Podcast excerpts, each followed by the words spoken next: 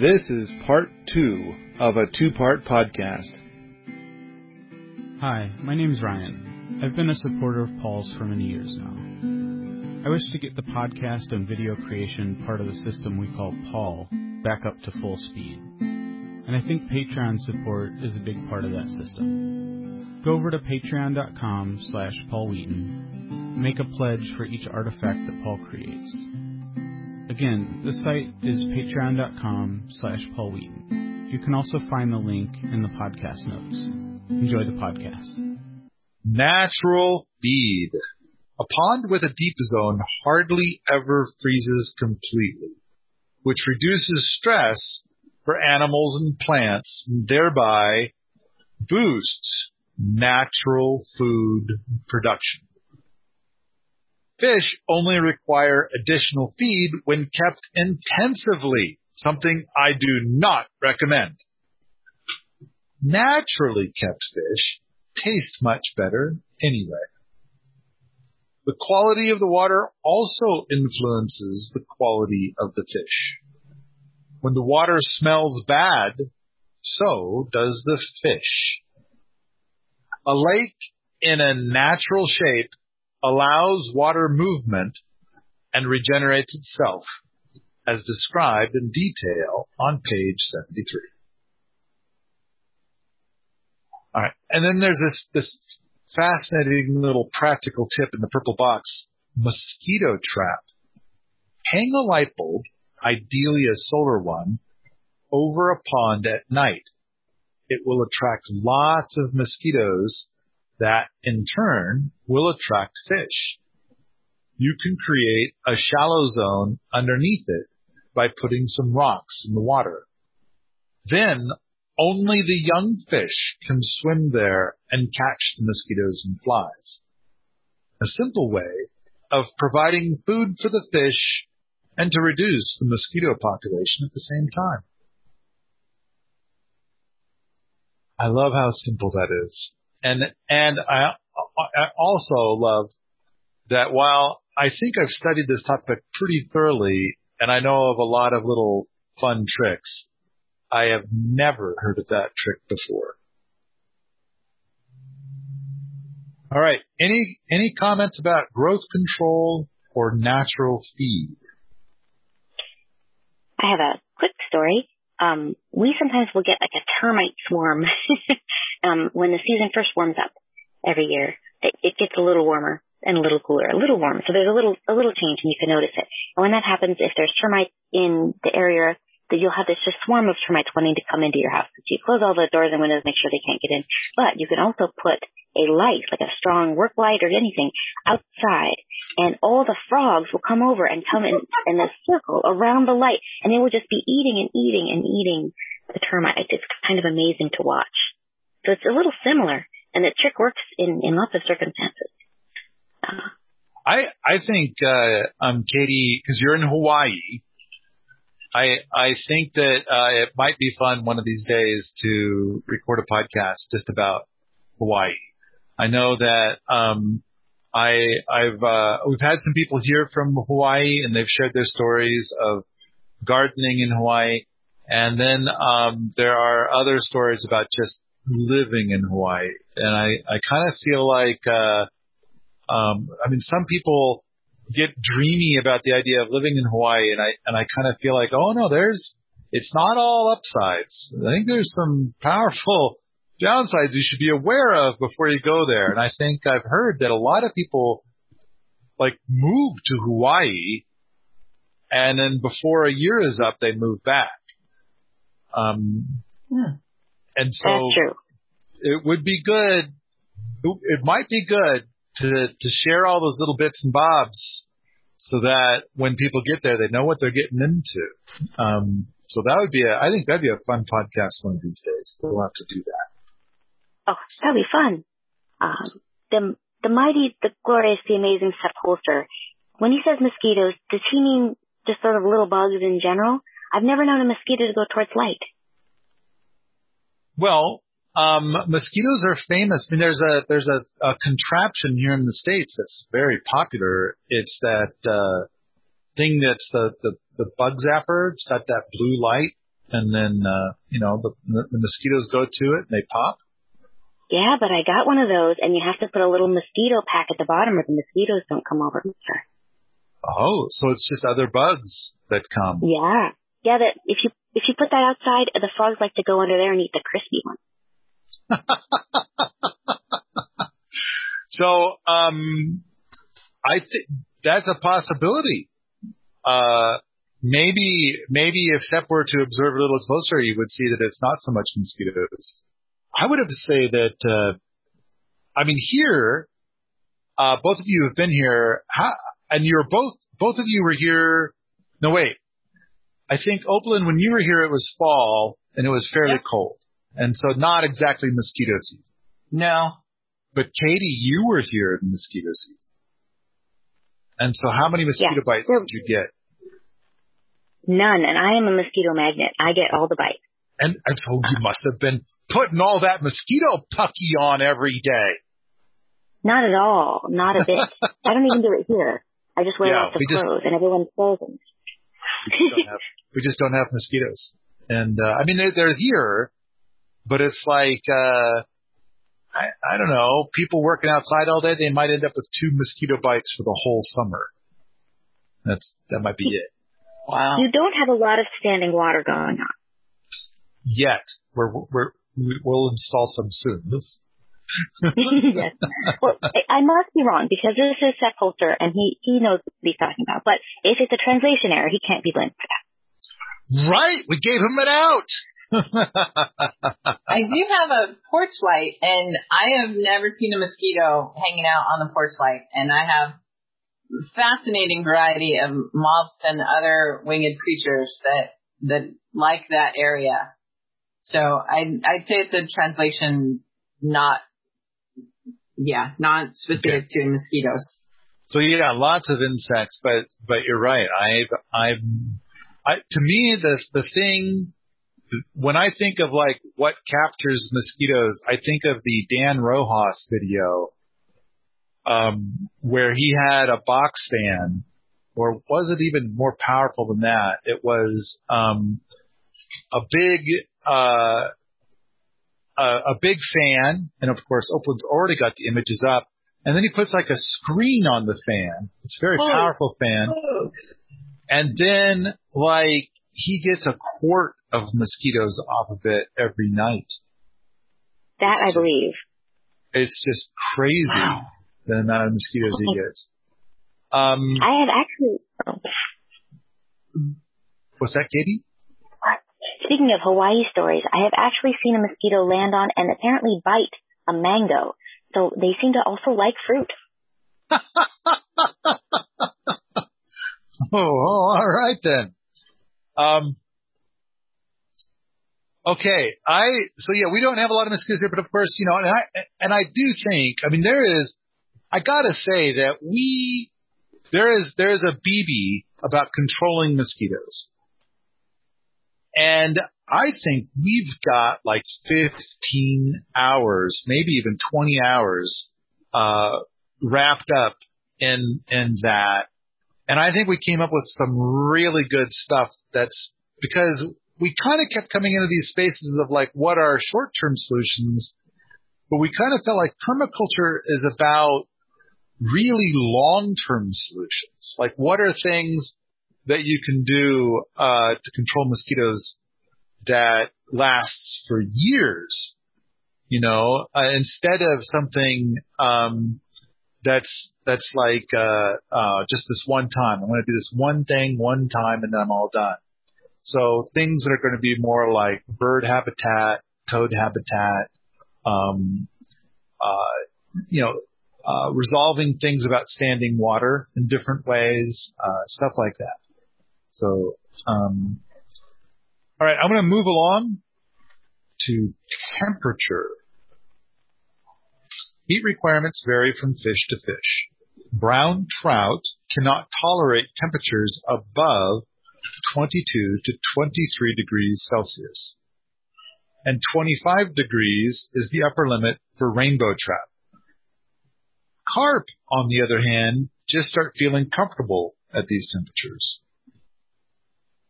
Fish need more oxygen in warm water. I thought that was kind of interesting, but at the same time, I would imagine that the fish would be more active in warm water. I, I get the impression that when fish, like fish kind of hibernate in the winter, they go to where the cold water is and there's not a lot of oxygen in the cold water, but they also sort of hibernate yet remain moving through the winter. And they, they continue to have water pass through their gills. Um, that's my understanding of hibernating fish. Reproduction and fish kindergartens.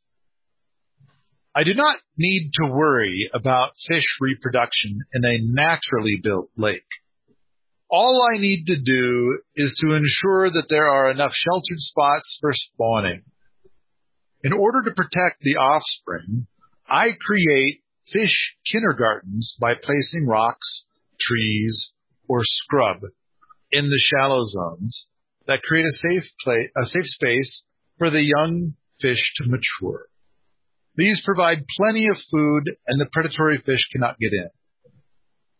Various fish have different needs for spawning grounds. Pike spawn next to the grass by the bank. Zander spawn in deep or shallow zones, usually next to roots. You can help them by building nests for them. I tie fine roots to twigs and branches and hang them one to two meters deep in the pond. Trout need shallow zones with running water and a bed of gravel or sand. They travel up to the inflow of the lake and create little hollows with their fins in which they leave their eggs. These are then immediately fertilized by the male trout and the hollows are closed off again. The hollow needs constant flowing water, otherwise the eggs go moldy. That is why trout seek the inflow to a lake. The spawn live off their yolk bags until as youngsters they can start eating mosquitoes and other small animals.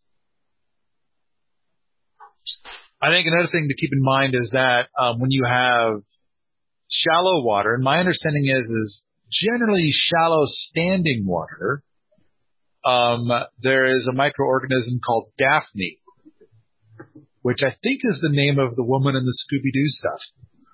Daphne. I could be mistaken. But anyway, this Daphne, um, and these are these small organisms that just thrive like crazy in still, shallow water. And it's like, for a lot of fish, it's half the food that they eat mm. or more is the Daphne. All right. Any questions about any uh, anything on pages 84 or 85? The reproduction fish kindergartens or natural feed or temperature. Nothing. There's a big section in here on waterfowl, but I kind of feel like um, I, I need to not read too much of the book in. And, and this is a good time to remind people, go buy the book. um, then there's a section on water buffalo. And he talks about how awesome it is to have water buffalo. Then water gardening. Um, then he goes into other economic uses and uh, he talks about uh, than, than tourism uses. Uh, I think that there's a lot to be said for tourism, and I and I kind of feel like um, in you know when people start talking about making money with permaculture, I kind of feel like um, you would be far wiser to do tourism than most of the uh, poverty stuff that most people explore doing. And then he goes into this fascinating thing, which I kind of feel like the images here might not be fully correct. The ring water feeder, a model for supplying cities and communities with living water. And so I had to read this a couple of times and I'm still not certain I fully understand it. But it sounds like the idea is, is that in every home, there's water that, that is, that is flowing 24-7. So, like, and I'm not, like, for, I want to use the example of a kitchen sink, but I think, I think based on what I'm reading here, I think a kitchen sink wouldn't work. And so, the idea is, is that the water is always flowing. So the water comes out of the sink and it's always running. Hmm. Only I think that there has to be like two basins. One that's the the clean basin and one that's the dirty basin. I had a slightly different interpretation. Okay. So, um, there, there's a diagram that shows it goes from the well up to a big containment and the water runs in this big circle and down to a, another, a second containment that's like 40 meters lower in elevation. And right. as the water gets to the faucet, there's a, a pipe it, it's sort of a T. So instead of the water going to the faucet and it's either on or it's off, there's a T and water can either go out the faucet if you turn it on or follow the T back into the ring of water that's circulating. So it would be exactly the same as the water system is now, only instead of the water going one way into the system, on the far end of the system, we would collect that water back up and move it, move it back up into like, I don't know, like there's a water tower. We would recirculate it. We would keep it moving. Yeah. And so the, the water in the, the second basin, he calls it, is lower in elevation and that gets pumped or can get pumped back up to the upper basin or flow out into a pond. So there's always fresh water entering the system from the well. Uh-huh. Maybe not 24-7, but for example, um, one of the wells I'm familiar with, it's turned on for like one minute or two minutes every 15 so that the water is flowing into the cistern regularly to keep some of that movement that Sepp's trying to gain by this system. Um, and, but this, this section I found really fascinating and I, I read it three or four times just cause I was like, wow, how do we do this? Cause it's three pages long and that's like, wow, that's healthy living real water that hasn't been tampered with that's coming into every home that on the system. And I just found that really encouraging that somebody had like figured out how to do it. So now I'm kind of rereading a piece of it and, and he's saying that it's like, okay, let's say there's water going into a house. That same house would also have water, like, like clean water coming back out to continue in the system. Yeah. And it's like, um, I, I originally thought that what he was saying is, is like there would be a water feature in the house where the water would come out of the pipe and then it would wiggle its ass at people and then go back into the system. But I'm, I'm, this one little bit that I'm reading, it kind of sounds like no, no, no. It all stays in the pipe the whole time. And it's just that rather than the, the water going up to the house, and if no one's using water right now, the water just sits in the pipes and waits. That instead of that, there's um, two pipes going to the house. One that puts the water in, and then the water does a lap around the house and then comes back out. And so the water is constantly flowing through the house. And if nobody uses it, it just goes, the amount of water that comes out the out pipe is exactly the same as the amount of water going in the in pipe.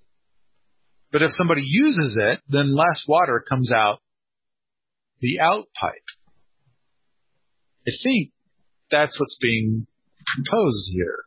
That's what I read. And so there's there's the clean water out pipe, and then there's the dirty water out pipe, which we're all used to of our sink drain. Okay. And that could be a gray water system or something. Yes. Which, by the way, I, I think that the uh, the gray water says the gray water and willow feeder stuff that is a, a PEP, the whole PEP program for that, I think turned out really amazing. And I kind of feel like if anybody would ever look at that, um, I, I think, uh, I think it's very powerful. And I have so much to say about that, but that's another podcast for another day. Um, all right. So um, he's basically saying rather than having water get to your house into the pipes and then it just sits there, so like if you're gone for the day and then you come back and you go get a glass of water, the glass of water that you're getting has been sitting in the pipes for all day. And he's saying, ew, no, no, don't, don't, don't, don't drink that. No. Instead, what what he wants you to do is to have water that goes through the house constantly. And then when you go to get a glass of water, whatever water you're getting is, it's like, um, it's, it's probably no more than a few minutes old. Even if you live in a city.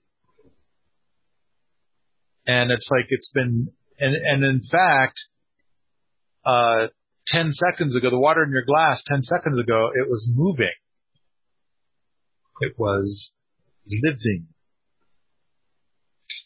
Right. Then on, on page 90, he's got a picture of, uh, these two vessels, these two clay vessels.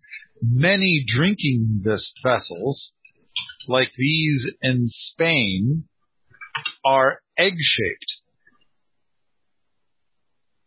This allows best water movement. I'm not sure how how he's thinking that they're moving inside of there, but Every time you pick it up, like the water's able to move around and interact with itself. Whereas Okay. if there's square edges, there's still areas that don't move or get less movement. yeah, that's one of the things he's making uh, pretty clear. In fact, uh, basin construction, water is a living being. The basins should not have corners or dead zones because the water would not move in these and would start to decay. Egg or calabash shapes are best. What's a calabash shape? To look Sort of like the image I have on the screen. And it's a bit of an egg shape with the pointy end down. And the pointed part is cut off so it'll sit there stable. Okay. All right. All right. Uh, the egg shape also offers the highest stability and prevents problems with statics.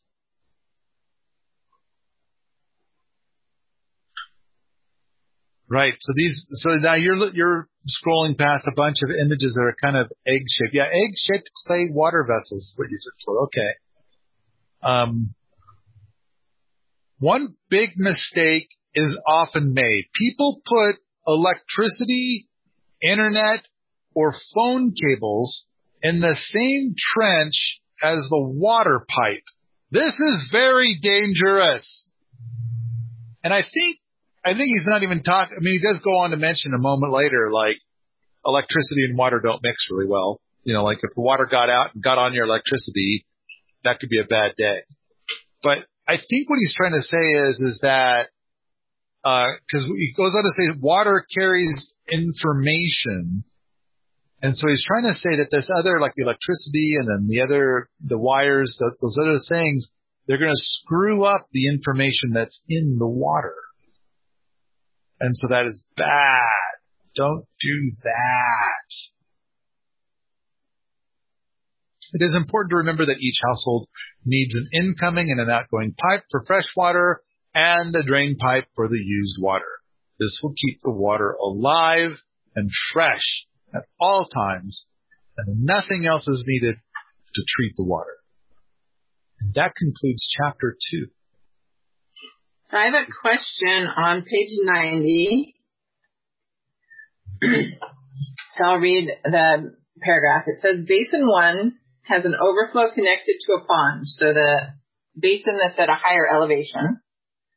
Water which is not needed is fed into the pond. The delivery of the well, however, is so strong that the water from basin two is not needed as basin two will need the overflow. I'm sort of wondering if they got confused about which basin they were referring to there.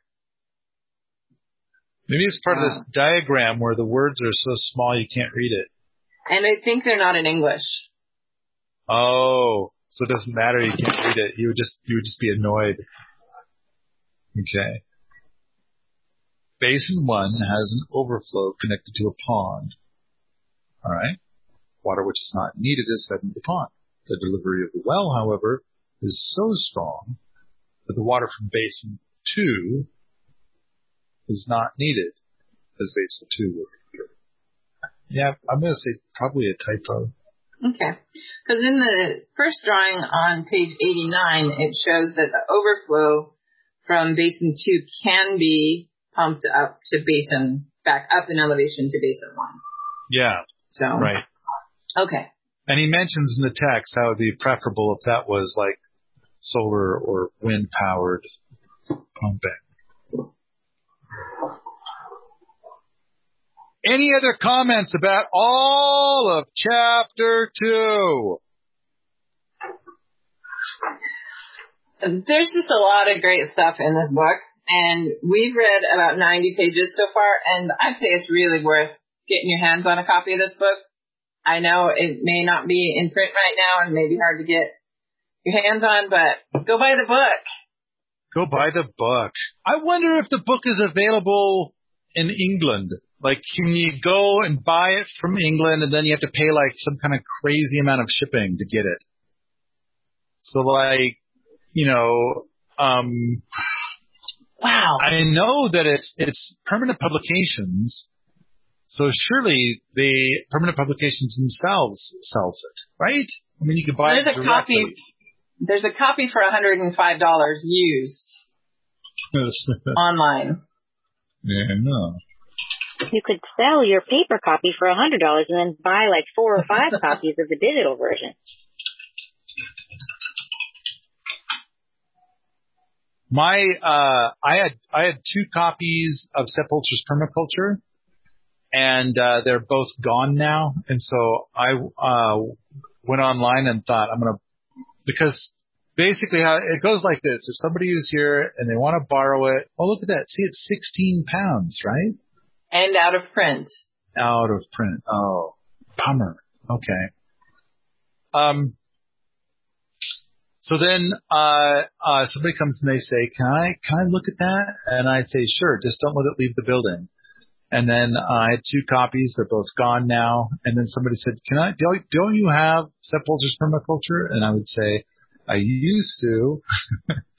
and because they're like, I want to look at it. And it's kind of like, I bet you do. It's a good book.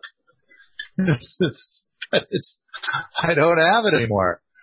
And so I went online to go look at it and it's like, it was $30. Um, and I think the price has come down a little bit since then, but I'm kind of, and I also uh, tried contacting Chelsea Green to ask them, like, what if I bought 24 copies? I just had a pile of copies and uh and they were like still gonna be like twenty bucks a copy or something like that. And I kind of mm-hmm. thought, yeah, I'll just I'll just let it go. I'm just there's know, one copy for ten bucks. Apparently. Yeah, if it's really legit. Yeah, I mean, isn't that what Mark was talking about last time? He would order it and then after a couple weeks get a full refund because of whatever. Right. Oh, look, see, people also search for that guy. Do you see that over there? Lower right hand corner. you search for, yes. would you say that it would be a good gift if people were to send you copies of Sepp's books so that when people come, you would have giveaway copies or lend away copies?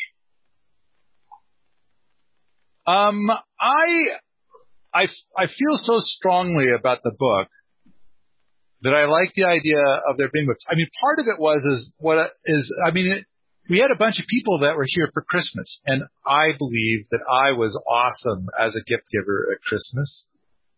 Um, and then, you know, we did talk about our half-assed holidays. We had magnificent half-assed holidays. Um, but one of the things that I thought of doing was giving everybody a copy of the book since we didn't have any copies at all here. And I thought, well, maybe I could get 24 copies and each Christmas I could give people a copy of the book. And, but we'll always have a copy standing by. And then, um, if somebody steals a copy of my book, then, um, uh, you know, I'll have a few more as backup. I mean, I do kind of feel like, I mean, when I, when we do these page by page book reviews, I mark the book up a lot. I mean, I draw right in the book. And, um, and I kind of feel like when I go back and look at the book, I'm glad that I drew in it because then I can remember to find what I'm looking for. It's the stuff that I, that I marked up. And, uh, so I'm kind of a little pissy that somebody took away my copy that I marked up for doing the, the book review, you know? That is um, a bummer. It sounds like it's that you're saying that people should send you copies of these books because then you could hide away your private collection and have some borrowy copies in the in the other room. I, I, yeah, we've got the library which has tons of books in it. I uh, really love the idea of the of the library getting more and more books. Um, and uh, and I would like it. And then I've got like one copy of several books in my library that are all books I bought. And I don't have everything, but I do get people who send me some stuff. So I have both of Mark Shepard's books, and they were uh, both sent to me by uh, two different people. And in both cases, they are hoping that I'm going to do this chapter by chapter review for Mark's books. And um, I I kind of like the idea of doing that. And um, uh, especially his more recent book sounds like, I mean, only just based on the title, I'm like excited to read it. Uh, Water for Every Farm. Um, uh, you know, I, I really like the idea of, uh, the permaculture technology jamboree, which by the way, one of the things we're going to do here is we're going to make a spring terrace, a Sepp Holzer spring terrace here. And not only are we going to make a Sepp Holzer spring terrace, but the guy that's leading it is Alan Booker. And so it's like, you know, it isn't going to be some half-ass spring terrace. That's so that's, exciting. Yeah. And that's part of the PDJ. But I kind of feel like if the PDJ does well this year, then um, I I kind of like the idea that uh, sometime in the future we do something that's instead of a two week long PDJ, to do something that's more like uh, a four week long PDJ. and instead of ten tracks, maybe it'll be like twelve or fourteen tracks, and that the big projects will be things like natural swimming pools. And we'll and and we'll do a lot more stuff with how to generate water on the farm, like the spring terraces, like like the humus wells, like the air wells, and um, and then it's also like let's see if we can create a creek, like make a make a creek appear where there's never been a creek before, using uh, um, all the techniques uh, that we have at our disposal. And I mean, like I could, I could fill a few podcasts just talking about the ideas I have about an event like this. Um, there's so much to talk about. Uh, um, and, but anyway, I, I kind of feel like what I would really, really like, and that's another thing too, is I feel like the PDJ, we need two more instructors still. And, and the idea is that we'd like to have an instructor come in and, and cover three days worth of builds and we'll give them a free ticket to all the rest of the event in exchange. And it's kind of like our chance to kind of get to know instructors and see see how we like them, see if they're a good fit for us. Because we've had some instructors here where it's like this this didn't work out, and so we just don't work with them again.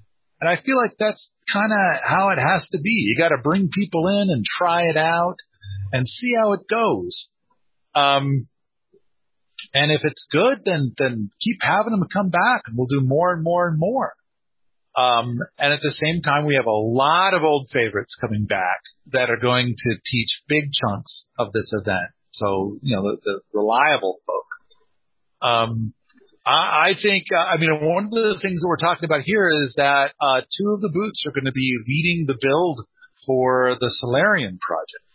And so, um, uh, I, I'm Dave that we talk about it all the time now because, you know, this will be their first big build of this, of this sort. And so, but I kind of feel like with the PDJ, I love the idea that we can have some builds going on that are led by, um, experts in the field and other builds going on that are hmm, maybe not experts, but they're up there a ways, you know. I, I think that we have a lot of pretty strong in-house expertise at this point on some topics.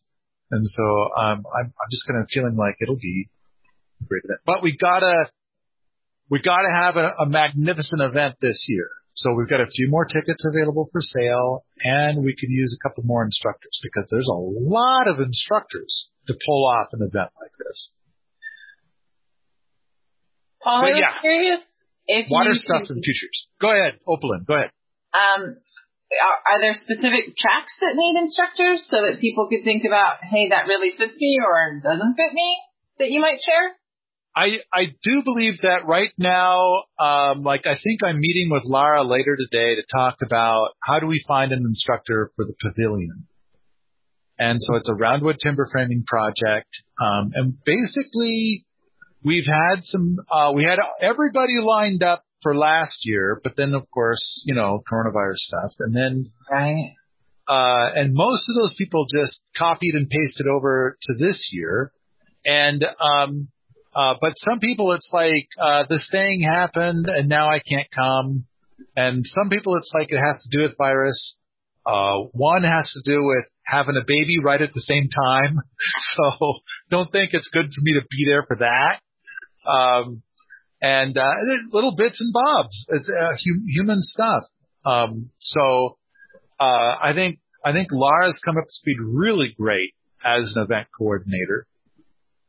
Um, and, uh, and it's kind of like, all right, so the pavilion, some roundwood timber framing. For a while, I thought we had a line on somebody, but I, I that sounds like it's, it's probably not going to happen. So we need to, that person's a, maybe a plan C. We need to find a plan A person. So roundwood timber framing would be great. Um, uh, but mostly we need somebody who's going to just own a project and see it through to the end. And, uh, uh, we can help fill in some of the gaps with our in-house expertise on this one. So, um, just show up a few days early and we'll, we'll get all the details ironed out. We'll make sure all the materials are lined up and go from there. I mean, we still need a good, strong design for the pavilion project. But, um, so that's an example of one of the projects where we, I know we need to have an instructor. So yeah, um, I, I kind of, somebody with roundwood timber ex, uh, expertise would be best. And, uh, not, but it's even more than that. You gotta, you gotta at least have some understanding of our values. Like we don't use plywood. We, we use like less than 1% of the glue and paint that other builds would have. Um, you know, I don't know, there's a lot of things we just, we prefer using wood from our land. I think that there could be other things put in too. Like I don't think there's anything in the PDJ about the sawmill. But I kind of feel like wouldn't everybody kind of like to get a few minutes on the sawmill? Like maybe even a, an hour? Um, just to kind of see what it's like. That'd be cool. Yeah.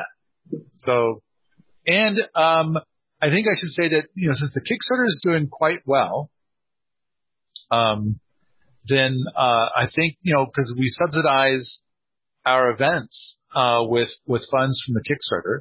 Oh, it went up a little bit again. yes, it did. Um, and I gotta say that with the Kickstarter, I have this massive collection of feelings about it. Um, on the one end of the spectrum, I'm so glad that we got funded at all. So the book is going to exist. And then I'm so glad that we got funded so fast, like in an hour and a half we were funded.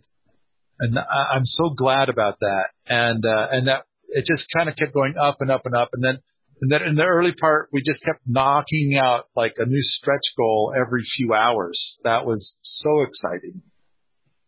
So glad about, I'm so glad about how far we've come. And then, of course, you know, as with everybody running a Kickstarter or any author ever, it's kind of like, well, well, where am I falling short? Because there's other Kickstarters that bring in like ten million dollars. You know, um, uh, now granted, this Kickstarter is doing better than any of my previous Kickstarters, which is awesome, which is such an exciting feeling, such a good feeling. And at the same time, I, I think the I think it's pretty clear we're we're not going to be a million dollar Kickstarter, and uh, and I you know I kind of feel like what you know how am I falling short? What am I doing wrong? What could I do better to be a million dollar Kickstarter? So, but that's mixed in with all of the stuff about how glad I am that we're funded at all. so um, I'm I, I just feel like this is a big warm message uh, where people are voting with their dollars to say that they believe in this program. I'm I'm so ex- I'm, I'm so excited about that. I, I feel I feel like Skip is going to be huge, and so I'm I'm so glad that other people feel that way also. All right, I think I'm ready to wrap this up. Anything Awesome. else? Any other bits and bobs? Nothing here. I think it's good. Thanks, Paul. Okay. If you like this sort of thing, come on out to the forums at permies.com where we talk about the mighty, the glorious, the amazing, except homesteading and permaculture all the time. All the time. Don't forget, go out to patreon.com slash Paul Wheaton and make a pledge for future artifacts.